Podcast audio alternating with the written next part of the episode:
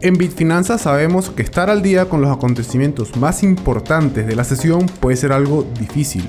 Por eso, acá te traemos las noticias más relevantes de los últimos 7 días de la semana que pudieron haber afectado a las criptomonedas o a la bolsa de valores.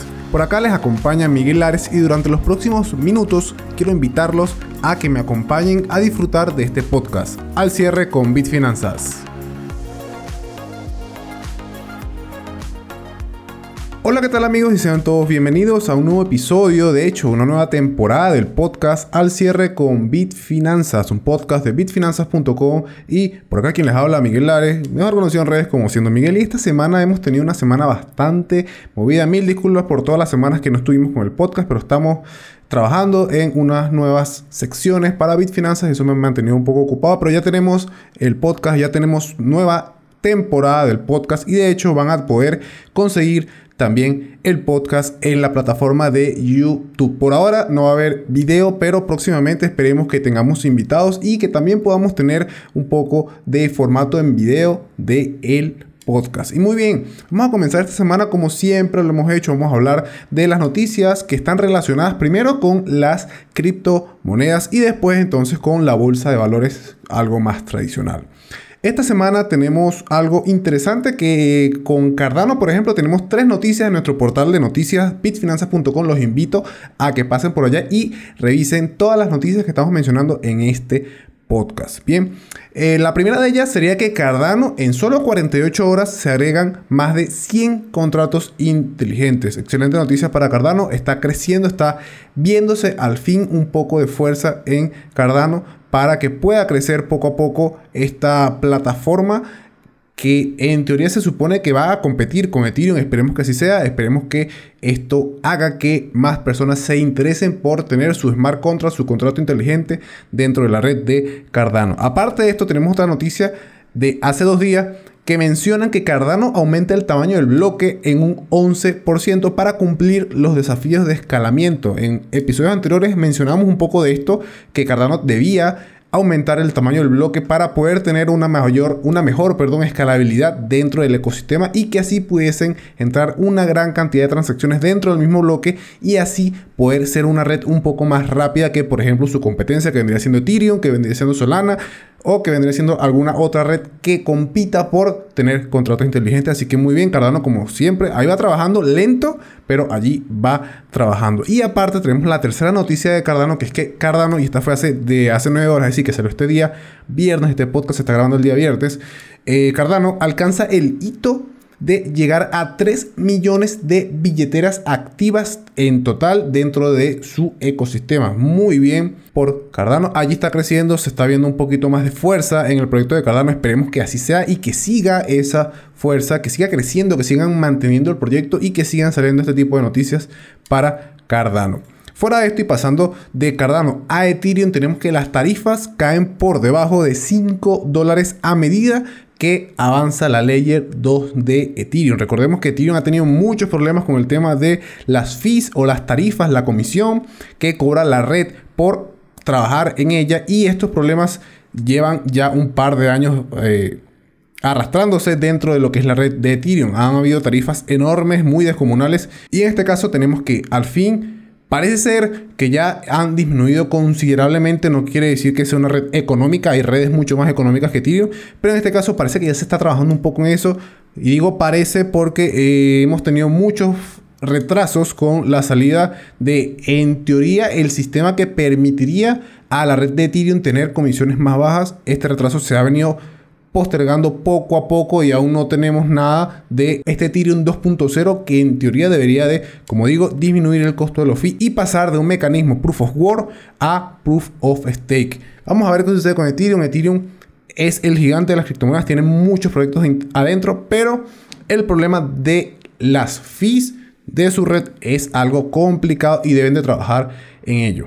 Aparte de esto tenemos la competencia de Ethereum que viene siendo Solana. Y es que Solana esta semana comenzó a incorporar una especie de eh, mecanismo de pagos dentro de su ecosistema. Y es que Solana o mejor dicho, llamado este sistema Solana Pay, es una integración para monedas dentro de la cadena de bloques de, Solana, perdón, que va a permitir hacer pagos de una forma muy fácil y muy rápida. Así que bien por Solana están trabajando en ello. También parece ser que se quieren, que quieren entrar en el ecosistema de pagos a través de criptomonedas. Me parece bien, puede ser interesante que Solana trabaje en ello, pero yo veía más a Solana del lado de competencia directa con Ethereum y Ethereum como tal no vendría siendo una moneda de pago, ok, no, no vendría siendo una moneda para pago, para eso ya tenemos otras monedas que básicamente esa es su única función, funcionar para pagos, pero bueno, quizás Solana puede demostrar que puede ser una moneda eficaz para realizar pagos de forma rápida, fácil y segura. Así que espero que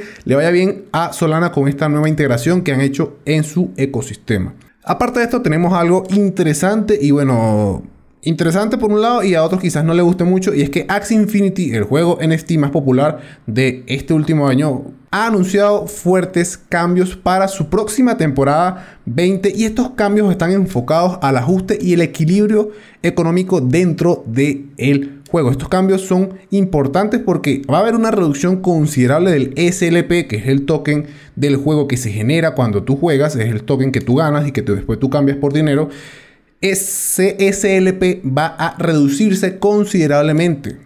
Así que muchos jugadores seguramente van a ver mermadas las ganancias a partir de este próximo lanzamiento de la temporada 20 que debería ser seguramente la semana que viene. Esto lo están haciendo para tratar de equilibrar el problema que tienen de inflación de este token, porque este token es un token inflacionario, es decir, que se emite infinita cantidad de SLP y el mercado tiene mucho SLP pero realmente no hay gente que lo esté utilizando, no hay gente que lo esté comprando y esto hay un desbalance y ha hecho que el precio del token de SLP haya bajado considerablemente y lo que están tratando de hacer es buscar que este precio suba un poco más, ¿ok? Para que quizás el juego sea atractivo para seguir jugando. Pero por otra parte, como digo, están reduciendo la cantidad de SLP que tú puedes generar dentro del juego. Así que bueno, hay gente que actualmente ya no lo va a ver tan atractivo. Vamos a ver qué sucede. Esto es un lanzamiento que sale para la temporada 20 de Axie Infinity. Esperemos que funcione. Como digo, esto hay que esperar, ¿ok? Esto es a mediano plazo muy seguramente. A corto plazo no creo que haga mucho.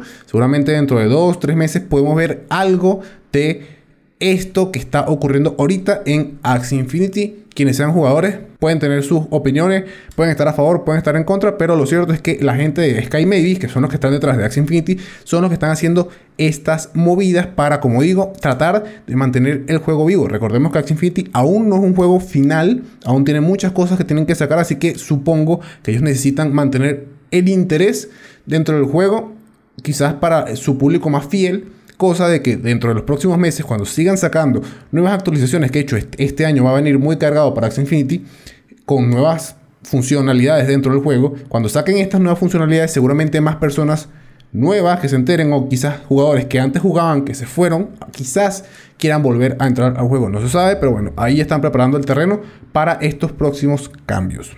Y continuando con el tema del metaverso, tenemos que, según Morgan Stanley, el metaverso podría convertirse en un mercado multimillonario. Recordemos que el metaverso viene siendo algo así como cuando tuvimos el Internet que comenzó a aparecer por todos lados, es que las personas realmente no sabían bien cómo utilizarlo, qué hacer con él, qué colocar. Pues el metaverso si lo comparamos con Internet, es algo muy parecido, es algo que está saliendo, está surgiendo, es una tecnología muy nueva. Hay equipos que todavía no pueden soportar eh, grandes, eh, ¿cómo se dice?, procesamiento de estos datos que necesita el metaverso para que se vea real, para que se vea eh, en vivo, en directo. Entonces, esto es una tecnología que están haciendo, esto es algo que puede tener sus funciones ahorita, pero quizás en un futuro puede ser algo mucho más grande y puede ser algo que se le puede sacar mucho más jugo. Y bueno, ya Morgan Stanley lo está diciendo que este es un mercado que puede ser multimillonario. Así que quienes quizás tengan dudas con el tema del metaverso, les recomiendo que no se guíen por esto que dice Morgan Stanley, les recomiendo que investiguen muy bien qué es el metaverso, qué empresas hay detrás del metaverso que están desarrollando para tener su propio metaverso y con ello puedes tener una idea más clara de qué es el metaverso y si te interesaría invertir en dónde pudieses invertir, ya sea eh, acciones de empresas que están trabajando como por ejemplo Meta o Facebook, que ya vamos a hablar un poco de ello, que esta semana estuvo fatal a nivel de earnings, pues también Roblox, pues también fuera de mercado tradicional de acciones más para el lado de las criptomonedas, como por ejemplo Decentraland, como por ejemplo de Sandbox. O sea, hay muchos sitios, muchas empresas en las que uno puede invertir cuando hablamos de metaverso. Pero como digo, esto es algo que cada quien debe de estudiar y revisar si le interesa investigar un poco más del tema del metaverso. Por ahí lo tienen, Morgan Stanley dice que esto puede ser un mercado multimillonario. Y pues ya teniendo un poco las noticias de las criptomonedas, vamos a hablar ahora del mercado tradicional, del mercado de las acciones. Es que esta semana tuvimos una semana muy movida con muchos earnings de empresas tecnológicas muy grandes. Pero ya vamos a tocar este tema, ya vamos a revisarlo. Vamos a hablar primero de una movida que hizo Katy Wood a principios de esta semana. Es que aprovechó la caída de Robinhood, la caída de los precios de la, de la acción de Robinhood y compró millones de acciones tras esta caída. Recordemos que Katy Wood es una inversora que tiene el fondo de ARK Investment y ellos se especializan más que todo en invertir en empresas tecnológicas que ellos precisamente por su investigación, por lo que ellos saben, le ven potencial en un futuro. Entonces, en este caso, Robinhood, después de la caída, seguramente, aunque haya caído, Wood está viendo algo más allí y por eso fue que invirtieron en esta empresa. Como digo, esto no es recomendación de inversión, esto no es para que vayan corriendo a comprar Robinhood, no señor, simplemente estamos mencionando qué ha ocurrido durante la semana y después ustedes deben de investigar un poco más qué fue lo que realmente ocurrió y en dado caso crear su propio criterio para invertir en los mercados. Bien, pero recordemos que esta noticia, si la quieren desarrollar un poco más, está en bitfinanzas.com. Allí la tienen, fue a principio de semana, la pueden ubicar como Good. aprovecha la caída de Robinhood. Y siguiendo un poco con el mercado tradicional, tenemos que Google anunció esta semana los resultados trimestrales y una división o un split que también se le conoce en el mercado de acciones de 1 a 20, es decir, que las acciones de Google se van a dividir en entre perdón, 20, pasando el costo por acción de 2.572 dólares a 128 dólares cada acción. Es decir, que cada persona que tiene acciones va a pasar a tener una división de esa misma cantidad de acciones que tenía. Así que me parece genial. Google tuvo buenos resultados. Eh, como digo, pueden desarrollar un poco más la nota en Bitfinanzas, pero ya era momento de que Google tuviese un split porque el precio de la acción era muy elevado y era muy complicado para muchos traders poder operar o poder tener, en dado caso si no son traders, sino inversores, un poco de esta acción. Y ahora pasemos a una noticia muy importante de esta semana que fue que Meta, o bueno, antiguamente ya eh, conocido como Facebook, se desplomó un 20% al cierre del mercado, que fue precisamente cuando ellos dieron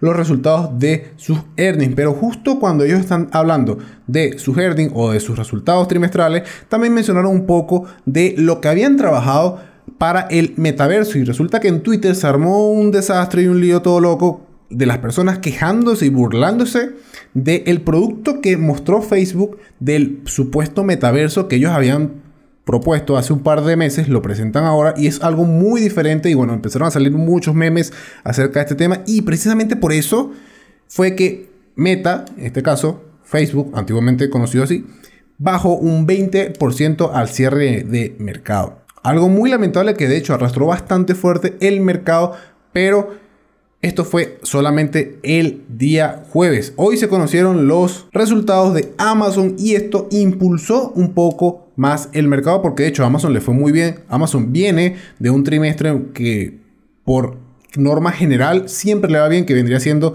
octubre, noviembre y diciembre. Es un trimestre en el que ellos generan mucha venta porque hay mucha gente que compra. Tenemos Black Friday, tenemos Navidades y antes de eso hemos tenido Halloween, hemos tenido muchas festividades que se acoplan justo en ese último trimestre del año y a Amazon normalmente le va bien y efectivamente le fue muy bien. Y esto hizo que este último día, viernes, el mercado de valores de Estados Unidos tuviera un pequeño repunte de la caída que he experimentado el jueves por Meta, o bueno, antiguamente conocido como Facebook. Y una noticia que me llama mucho la atención, que está en Bitfinanzas, que de hecho repito, vayan a Bitfinanzas si quieren profundizar un poco más en todos los temas que estamos tocando acá. Pero una de las noticias es que mencionan acá en qué acciones invierten los miembros del Congreso de Estados Unidos. Y les invito a que la lean, a que la revisen, a que la detallen porque está bastante interesante. De hecho, aquí les voy a mencionar muy por encima algunas de las acciones favoritas de los políticos estadounidenses para comprar. Entre ellas están evidentemente son acciones bastante grandes, como por ejemplo Microsoft, como por ejemplo Google, como por ejemplo Amazon, pero de hecho hay una que otra un poco más pequeña, no tan grande como estas acciones que estoy, que estoy nombrando,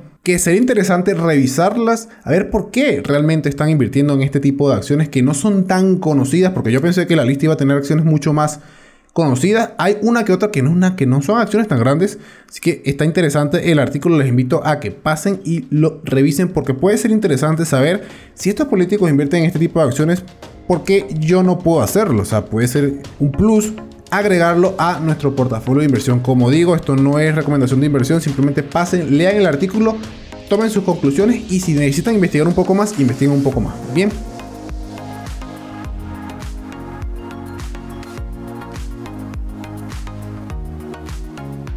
Bueno, este ha sido todo el episodio por el día de hoy. Recordemos que estamos haciendo una nueva temporada, un pequeño cambio de lo que hacíamos antes en el podcast. Lo vamos a hacer un poco más resumido, toda la sección de noticias, cosa de que cuando tengamos entrevistas, la entrevista pueda llevarse un poco más de tiempo y podamos quizás ahondar un poco más de temas en dicha entrevista. Por acá les habla Miguel Lares, o mejor conocido en redes como Siendo Miguel, y nos escuchamos en el próximo episodio del podcast Al cierre con Bitfinanzas. Recordemos todos los viernes a través de tu aplicación de podcast favorita. Un saludo a todos y chao.